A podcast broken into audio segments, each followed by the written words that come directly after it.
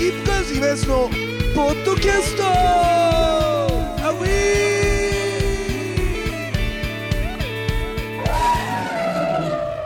さあというわけでございましてですねエビちゃん到着しました。スキップカーズイベントのポッドキャストでございますけどもね。いや今日もですね新宿の、えー会議室でやってるわけでございますけどエビちゃんもちょっとね今日は余裕からの移動で、あー大変でしたね。ちょっと遅くなりました、はい、はい、大丈夫です。であれ 今さエビちゃんとこの撮る前に話したんだけどそのさそもそもさそのファーストテイクってあるじゃん。はい。あの横向いて歌ってる、まあ一発撮りっていう。一発撮りって。あれあれなどっから始まってんだ？俺あれすごい騒がれてるけどよくわかんないんだよね。何なのあれ？YouTube とかで誰かがやりたファーストテイクっていうものを。を、えー、とちゃんとした大人がちゃんとしてそこを狙ってやってるってやってんだ。で一発撮りなんでしょ？武部さんか誰かがおおやってはいそうなの？え？あの武部さん、はい。武部聡？が。えー、そうなんだ。えなんでそのいファーストテイクっていうのは一発で撮るっていうのは？だって自分の歌でしょ？そうですそうです。自分の歌なんて別に一発でいけんじゃんって話なんだけど。であのいわゆるコロナになってからあーそっかライブやら何もできなくてでそこであのそうそういうライブみたいな感じでやるっていうので、えじゃあそれは何？生放送されているの？いやえっと生放送されてないですけど、うん。まあ、ちゃんと撮っても。一発で撮ってる。一発でうん。あの撮っててそれを流してるってそうそうそう。うんとは言いながら絶対間違ったら2回目撮ってるでしょ。っていうことはないらしいっていう触れ込みです。ああそれなしでってこと、じゃあそれだけの緊張感を持って持ってやってる。一発で撮るっていう、はあなるほど。でも普通にライブとか普通にやってる人たちからするとうん。うん。えなんでそんなすごいのって思っちゃう部分あがー。ちょっとあったりするんだけど。それはいやだからあれ見せ方としてやっぱかっこいいと思うよ。横から撮っててそのレコーディングの雰囲気も味わえて。で歌う前にうんっていう。いかね咳払いから入って。ちょっとちょっと待ってくださいみたいな。なんかそういう。ああああみたいな。そうそうよっしゃ行くかみたいなのは、そのなんていうの一般の人演が、うん、やっぱ分からない部分だもんね、うん。多分 m 1とかもそうだよね。袖をちょっと見せて、うんそのこっから出るぞっていう人間の表情を撮ることで、うん。やっぱ盛り上げてるっていうのがあるからそこの演出の上手さってことだよね。ああやっぱそういうことか。でもよくまあ考えますな。そうですね、うん。だからもう多分新しい発明ってそんなないから今まであったものをどう違った見せ方にするかってことに多分なんだよねきっとね。だからこのね放送もどう 見せ方変えれば。そうそうそう。ああそうだ。でメール来てたんでしょ？あそうですね。そうそうそう。それも俺携帯で見れたかなエビちゃんの。あれ福住さんから来た来てくれたんでしょ？そうです。早速名前言ったから。ありがたい話だけど。でも福住さんぐらいしか返信がないあっていうか来なかったっていうのが腹が立つけどね、うん、本当に聞いてるやついねえのかなって思っちゃうけどこれもですねあのシアターセブンのお世話になってます。あの大阪のシアターセブンの福住さんがあのすぐにあのメールを送ってくれまして今ポッドキャストを聞いてたら私の名前が出てきたんでびっくりしまししてべメールしました。え私の名前を出していただきありがとうございますと。え私でお力になれることがあれば大阪からですが、えー援護します、えーただ私自身はそこまで PC に詳しくはございませんと。で要は収益化するにはどうしたらいいかということですよねと。その通りでございます、えー何か考えてみます、えー私は日曜日は大概、えー大体仕事なんで疲れて帰ってくるんですが、え寝る前に布団の中で、えこのポッドキャストを聞いて、え1週間を終えていますと。でこのポッドキャストを聞いていたらまた明日から1週間頑張ろうと思いますと、うん、でも更新がなくても気長に待ちますと、えーということで微力ながら何か恩返しをさせていただきたいというこんないい人いませんよ。本当に福住さん。でですねであそうだ。だから福住さんに一番初めに会ったのってちゃんと阿佐ヶ谷ロフトのポッドキャスト「男はつらいよ」の回だったんですよ。でこれなんと福住さんがメールにもあの福住さん入れてますけど2012年4月ですよ。もうそんな経ってんですよ。12年前ですよ。あ11年前か。うん。そんな年月経ってんのと。神田でよく飲んでた時ですからね。そうだよね。ででもあの時だってもうそこそこポッドキャストやってたよね。だから3年4年ぐらいやってんじゃないですか。そうだよね。2008年とかぐらいから。うわすげえ。11年前だったよ。だってあの時結構無謀なことやってるよね。色紙にさあの湯たんぽさんのさデザインとかさ、あうあん、だって今湯たんぽさんとかすごいからね、まあ、前からすごいんだけど。いやそれであれもう湯たんぽさんとか書いてもらって。で湯たんぽさんにもちょっと出てもらったりもしたもんね。しましたね、うん、だって今だから言えけどあれ出演者のギャラめちゃめちゃ安いからね。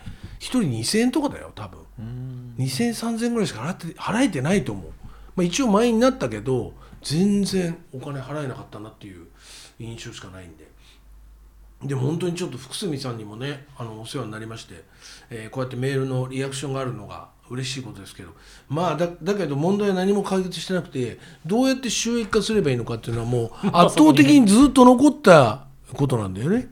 これをどうしていくべきなのかっていう。あとその PC に強いやつがどうして来てくんないのか。やっぱ横から撮るしかないんじゃないですか。ああそうだよな。やっぱ横から撮るしかないのかな横ポッドキャストもちょっと一回やるか。映像でね。あの横からポッドキャストを撮る。でそれで一応マイクをこれだけ立てといてね。あのでここれであの何？風よけ？うん風貌って風防か。風防つけりゃなんとなくファーストテイクっぽいわけでしょ。ででなんかだって俺はもうずっとファーストテイクなんだから これ撮り直したことなんて一回もないんだよだって。ずっとだよ。た多少の編集はしてますよ。ああそうか。でもずーっとファーストテイクじゃんだって。ほぼほぼ。だってさっき俺が一人で撮ってエビちゃん送ったやつだってファーストテイクだからね、だからそうやって考えればずーっと一発撮りしてるようなもんなんだけどね、まあね。うん。あとどうすればいい？その YouTube だだったらそのファーストテイク風ができるじゃん、ファーストテイク風の。だからまずここ入ってくるとこから撮影してもらってあね。ああああみたいなじゃあ行くか。そうそうそう。じゃあ行っちゃうみたいな。それであの横からファーストテイク風に撮るっていうのはできると思うけど。でもそれが何なんだっていう話で。しかもそれが20分ぐらい続くわけでしょ。なんだよそれって思うんだけどさ。あれはどうなんですか？インスタとかは？インスタライブ、はい。みたいなやつ？あれがいいのやっぱり。わかんないインスタライブ？でもよく言われるよ。あの今井さんインスタライブとかされないんですか？みたいな。であの仕事絡みで会った人とかインスタライブって何ですかみたいな。だもう向こうも呆れちゃうよね。もうだからもうそこから話あこの人話になんねえやって感じだからインスタライブね。でもインスタやってんの？エビちゃん。やってるはやってますけど見るようなんで更新はしてないです、はい。はいはいあれは何？どうやったらその会員が増えるの？じゃあインスタなのか？俺がインスタやりゃいいのか？でなんか食い物とか取りゃいいのか？まあそれで増えるかどうかは分かんないですけど でもなんかねああ俺誰から聞いたんだっけな。なんかある程度えっ、と LINE じゃなくてなんだっけな。YouTubeTikTok か？TikTok ね。うん、とかはなんかデータがあるって言ってた。なんか一日のうちのこの時間で必ず毎日の更新をしていけばこれだけの数字になります、うん。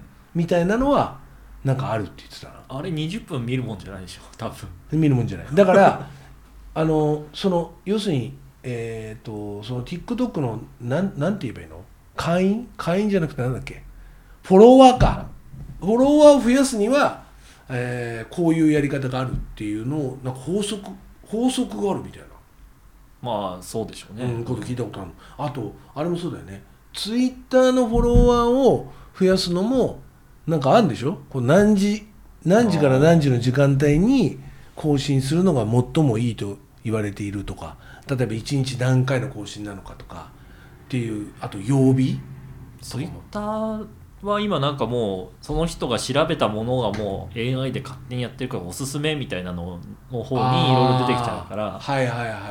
今の場合ね。そうそうそう。だってさ全然わけわかんないの。来るもんねそうですあのねというかタイムラインに流れてるのって、うん。昔は知り合いのしかタイムラインそれはフォローしてるの方とおすすめと切り替えで見見れるんでおすすめの方だとあの好きそうなやフォロワーあー。のあの人たちのトが流れてえる俺なんかそれ全部混ざってる気するんだけど。いや混ざってはいないですね。うんうん。うん。なんかねよくわかんないんだよね。ななんでこの人のが上がってきてるんだろうなみたいな。しかも相互フォローしてるわけでもないような人で俺あのツイッターで本好きだからその、うん。俺の好きな感じの本のこと書いてる人をえっ、と3人だけフォローしてるのよ。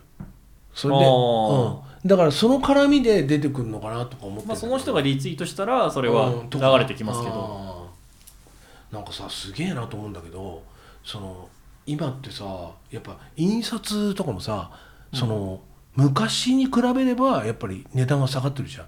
例えば自分で本を作るっていうこととかでもまあ確かに紙代の今まあその、まあ、いろんなねロシアとかのそういう戦争とかの影響もあるから、紙代の高騰とかもやっぱあるらしいんだけどそれでも俺たちが若い頃にまあ何かを作ろうと思ったレベルからするとすごい安いくなってるわけじゃん。だからその同人誌のレベルもすごいなと思まあ、って、印刷所に持ってうんる、印刷の、ねで今ねその古本屋さんとかもはい。出版手掛けたりする人って多くて、うん。で例えばえーっと西荻か。西荻にもう昔から結構有名なその青林堂っていうところがあるのね、はい。うん、でその青林堂も青林堂ミステリアス文庫って、まあ、一冊がすげえ高いんだけど例えば版権が切れちゃってるはい。ミステリーとかあるじゃん。そういうものを多分許諾を取って、えーもう一回復刊させるとか、そういうのもやってんの。でそういうのがその「セイリンド・ミステリアス文庫」っていう一つのジャンルとして確立されててその古本屋さんが出してるものが。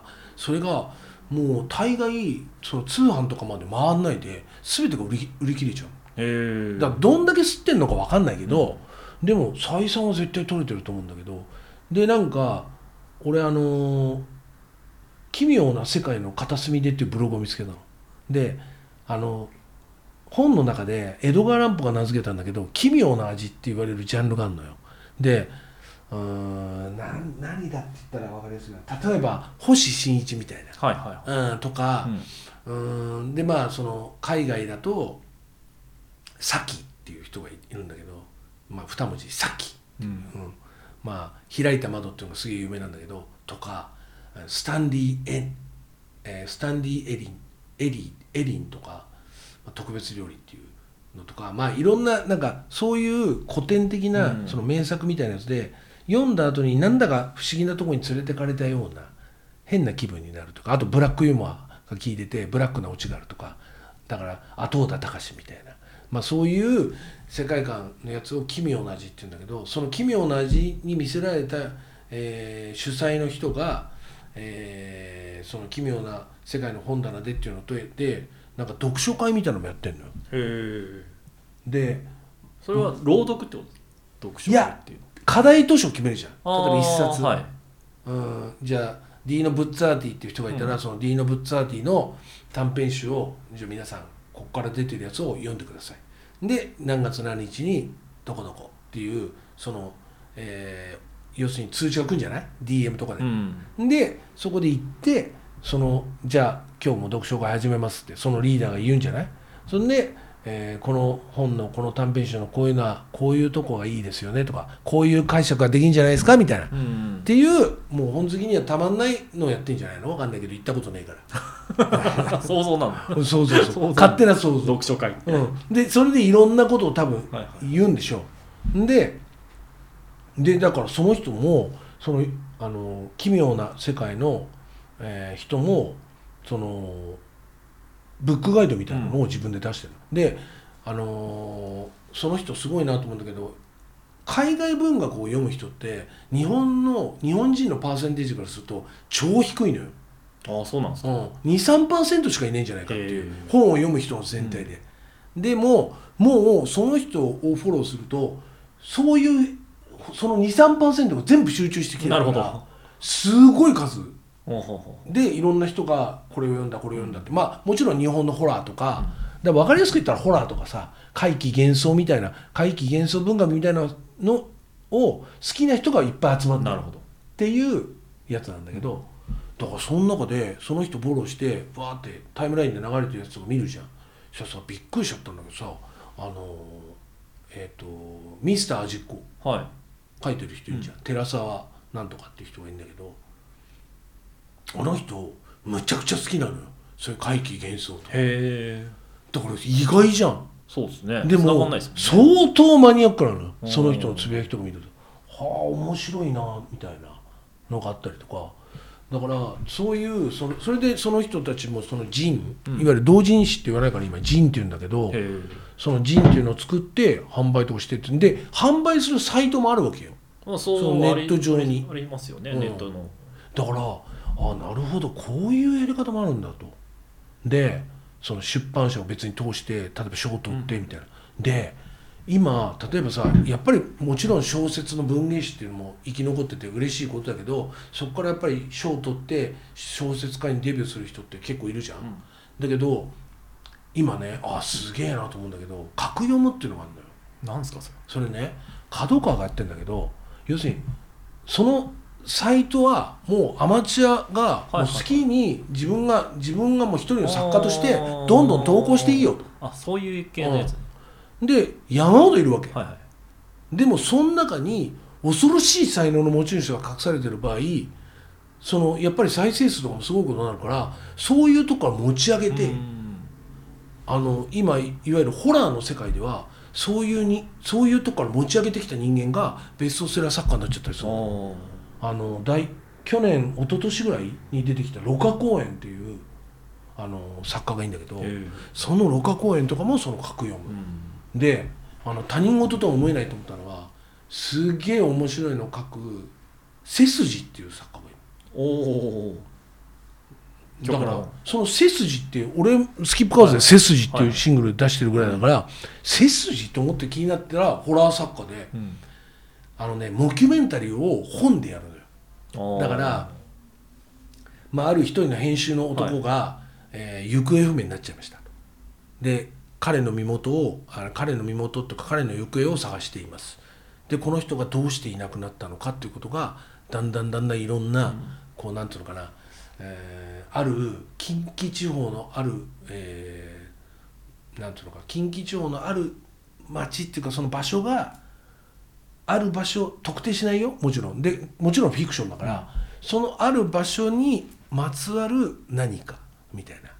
だから、うん、そこにまつわるタブー近畿とか、そういうものを描いてんだけどそれにこうまつわるそのいろんなネット上の噂話とか一見無関係に見えるものが全部つながってくるっていうそれを架空の資料とか架空の雑誌の記事とかも載っけてあと兄ちゃんの例えばオカルト版とかの、うん。そういうのの、えーもう引用とかして全部が一冊にまとまっててまあこれがさ読んでてで最近のホラーの傾向なんだけど解決しねえのよ。へえ怪談話の世界でもそうなんだけど謎が全然解決しないの。そこが逆に面白いみたいな。だからそういうのもやっぱりその格読むっていうサイトから出てきた作家でであと梨とか雨穴とか知らない？受けつは知ってます。雨穴は知ってるよね、あのテレビとかでもさ、はだから雨穴ももともとはそのすげえ面白いおもころっていうサイトの中から出てきてたりするじゃん、でまあおもころとかだったらまだちょっとネットのさその盛り上がってきたぞっていう時からあるサイトで面白ライターがいっぱい集まってなんか変なことしてるみたいな感じがあったからまだわかるにせよだから雨穴もさ初めに上げてたものをさパワーアップさせた形でこれ面白いから本にしましょうって誰かが言ったんでしょ。で変な家あね。変な家を作ったじゃん。で変な家はもう YouTube とかに上げてるものをまあほとんど倍だよね。倍のあれは読んだんですか？読んだ。でっていうか雨穴のやつは全部読んだ。え変な家もそうだし変なえ絵も、うん。で雨穴はすっごいエンタメとして正しいっていうか合理的な解決がちゃんとあるの、だけどここでまたホラーのニューヒーローみたいなのが出てきてまず梨っていうのがいるね。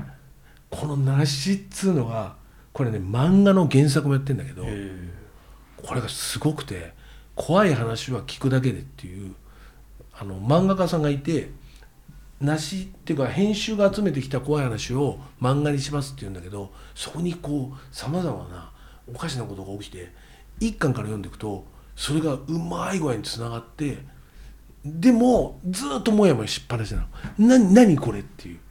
これもねちょっとエビちゃんにちょっと読んでほしいんですけどね、うんこれも角川なんだけど、これは偶然だけどそのあのフライデーパンチであの1巻だけコミックでっていうコーナーやってんだけど1巻だけ読むの。それ中川さんが持ってきてくれてこれはおもろい。で今絶賛買ってます。出るために、なるほど。ねっていうね、えーことでございますけどね。まあそんなわけで、えー取り留めもない話でございましたが、えースキップカーズ今すのポッドキャストまた来週。さよなら。